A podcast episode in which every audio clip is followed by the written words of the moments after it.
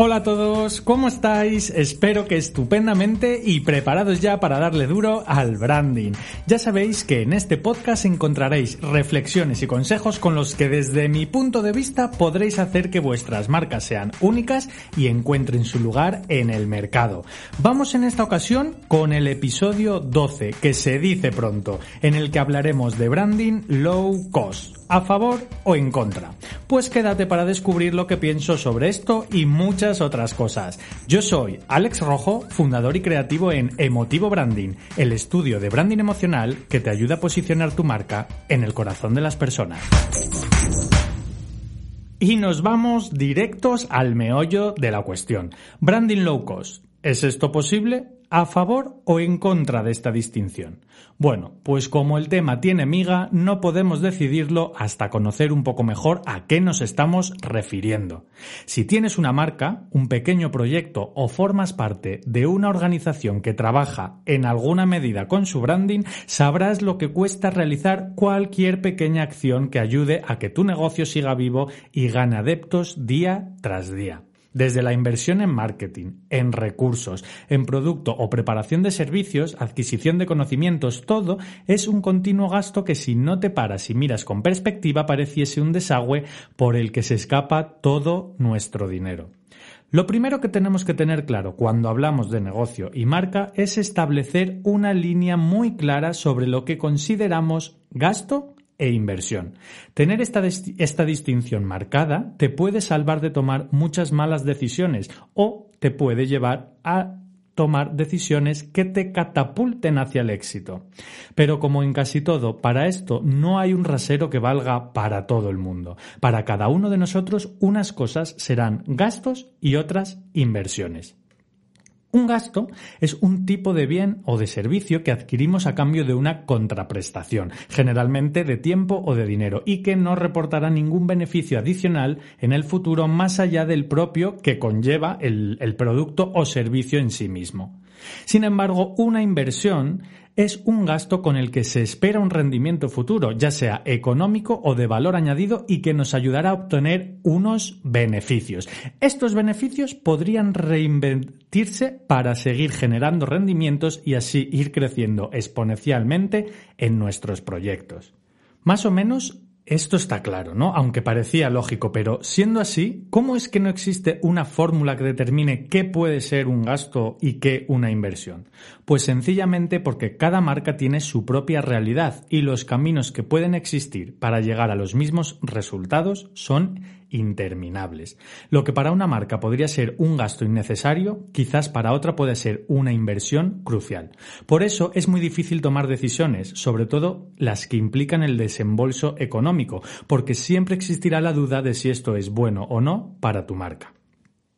Uno de los problemas que tenemos al trabajar con nuestras marcas es que continuamente nos planteamos escenarios futuros. Usamos lo que en psicología llaman simulaciones mentales que utiliza nuestro cerebro para valorar los posibles escenarios que viviremos en ese futuro que estamos imaginando. Nuestro cliente ideal, nuestro posicionamiento, nuestro lugar en el mundo, siempre es un deseo, una proyección, necesaria, por otro lado, para conseguir nuestros objetivos. Pero lo cierto es que tu cliente ideal es aquel que te está comprando y tu posicionamiento es aquello que dicen de tu marca aquellos que la consumen. Pero claro, las decisiones que tomamos no pueden basarse en el hecho, en el presente, porque entonces no habría que tomar ninguna decisión. Por otro lado, tenemos el tema del low cost terminología anglosajona que nos ayuda a identificar que un servicio o un producto es de bajo coste. Aunque con el boom del low cost, esta terminología va más allá de lo meramente económico. El low cost se ha convertido en un posicionamiento que algunas marcas explotan, por lo que también se ha convertido en una categoría en sí misma. Ser low cost no solamente habla de tener precios bajos, sino de experiencias básicas y generalmente carentes de memorabilidad a no ser eh, que sea por lo mal, por lo malo del servicio, quiero decir. Es decir, que lo puedes recordar, pero por, por mal. Aunque está claro que para ser una marca low cost debes reducir al máximo los gastos y pensarte muy muy bien las inversiones, hay una cosa sobre la que llevo reflexionando varios meses y que quiero compartir ahora con vosotros y vosotras para que si podéis me digáis qué opináis. ¿Está el precio intrínsecamente relacionado con la calidad del servicio? Es decir, si somos una marca eh, posicionada como low cost, esto implica que desconectemos directamente de ser seres humanos y de dejar atrás la empatía, la amabilidad, los buenos modales, las sonrisas. ¿Es el low cost una excusa para no esforzarse en estar presente? en luchar por un proyecto, en contagiar ese entusiasmo o en simplemente ser feliz, no lo sé pero yo diría que algunas marcas, barra personas, se olvidan de que nada tiene que ver el precio o el beneficio con las personas.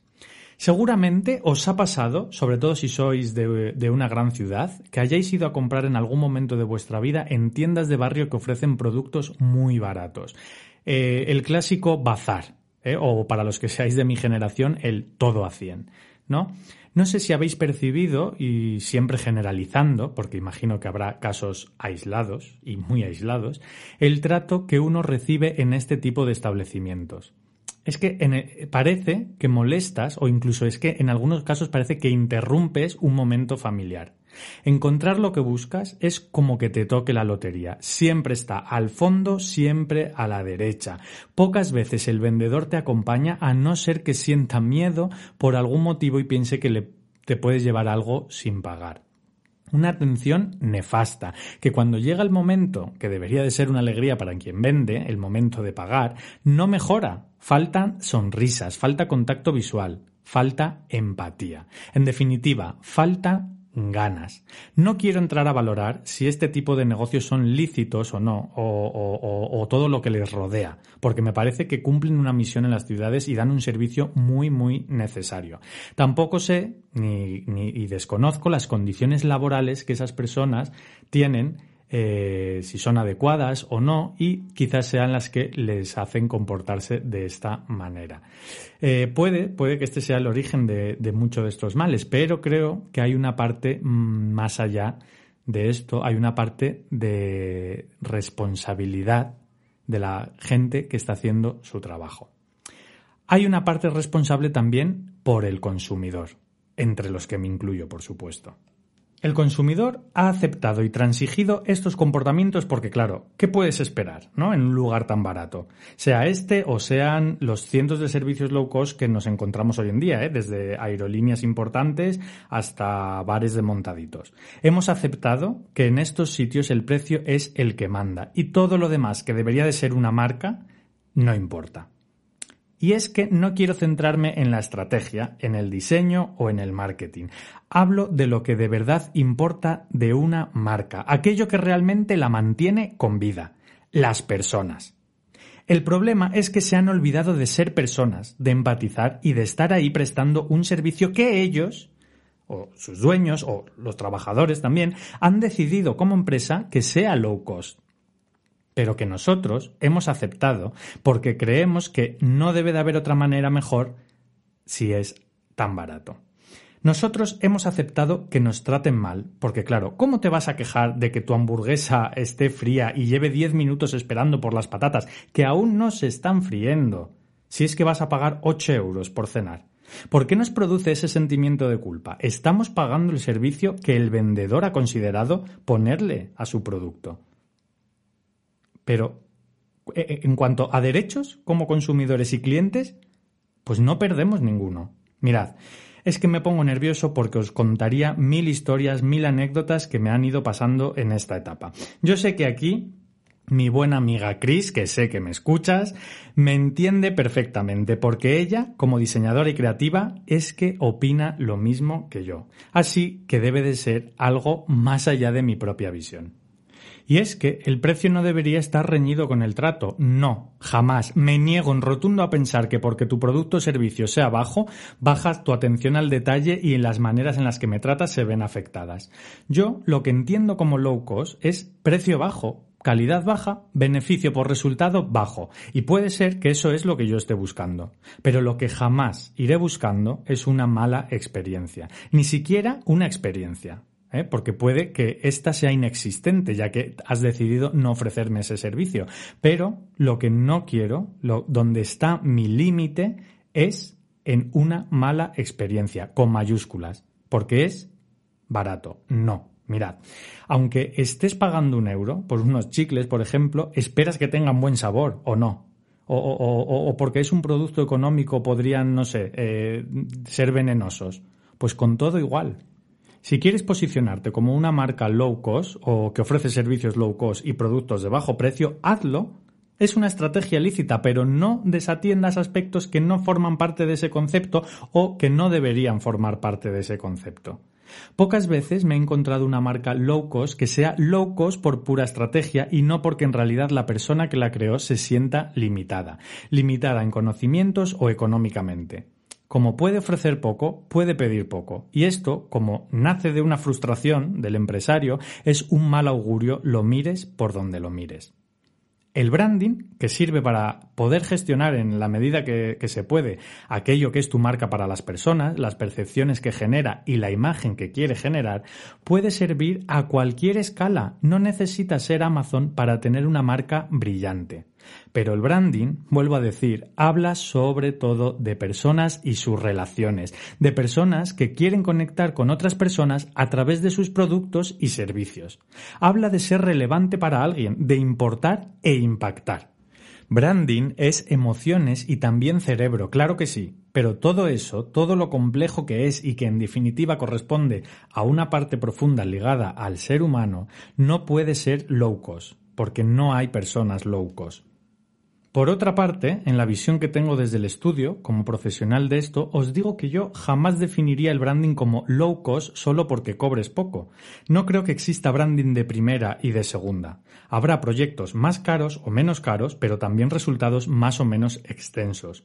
Habrá profesionales trabajando detrás que tienen una gran trayectoria y su trabajo habrá de pagarse bien y otros que acaben de empezar y sean más económicos. Pero ¿realmente low cost? ¿Branding de baja calidad? No, gracias. De hecho, os recomendaría que huyeseis de cualquier persona que eh, diciéndoos que, se dedica al branding os hable de ofertas, eh, de precios de saldo o, de paquetes edición limitada, porque nada de eso mm, tiene que ver con branding. No tienen ni idea de lo que hablan. Quien sabe de branding, quien realmente sea un profesional de esto y no un vendehumos, siempre buscará la mejor solución para vuestro proyecto, para vuestra idea, eh, con el presupuesto que tengáis o el presupuesto que se establezca, pero no intentará convenceros a través del precio. El branding es como el amor. Tu marca o tu proyecto encontrará el profesional adecuado y los recursos adecuados y no necesitará coger lo primero que vea por si acaso no aparece nada mejor. Ya para concluir, volvamos al planteamiento inicial. ¿Gasto o inversión? ¿Gastar en branding o invertir en branding? Pues como antes, depende. Depende de cómo valores tu proyecto y lo que estés realmente dispuesto o dispuesta a conseguir. ¿Quieres jugar en la liga de las marcas que hacen bien las cosas? Entonces lo verás como una inversión.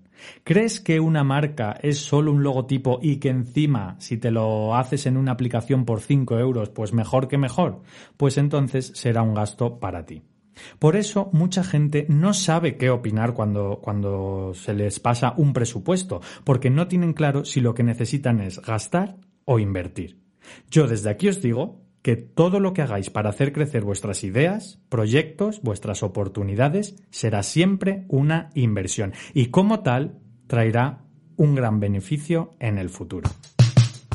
Bueno, y al hilo de todo esto eh, que estamos hablando, os quiero dejar unos tips para no convertiros en marcas low cost aunque ofrezcáis servicios o productos baratos. ¡Vamos! Tip 1. Construye desde la base. Cuando te pongas a plantear tu marca, ten en cuenta todas las cosas que vas a necesitar para llegar a ser aquello que imaginas. Esto te dará una visión sobre dónde puedes invertir y dónde puedes gastar. No pongas todos tus recursos económicos en cosas como la web o el producto. Esto es fundamental, eso está claro, pero de nada te servirá estar posicionado el primero en Google si después cuando llegan tus clientes a tu marca no hay nada detrás. Invierte en estrategia. Empatiza. Seas marca pequeña, mediana o grande, no serás nadie hasta que no logres conectar con las personas. Y esto pasa necesariamente por generarles una emoción positiva. Las emociones que generan las experiencias que vivimos son las improntas que se guardarán en nuestra memoria para tirar mano de ellas cuando las necesitemos. Haz que tu marca sea recordada por algo bueno. Preocúpate de tu gente, de quien se acerca a ti, de cualquier persona que ha decidido compartir unos minutos de su vida interesándose por tu marca. Si consigues conectar, tienes el 80% del camino recorrido. Haz que dure. Tip 3. Ponte límites.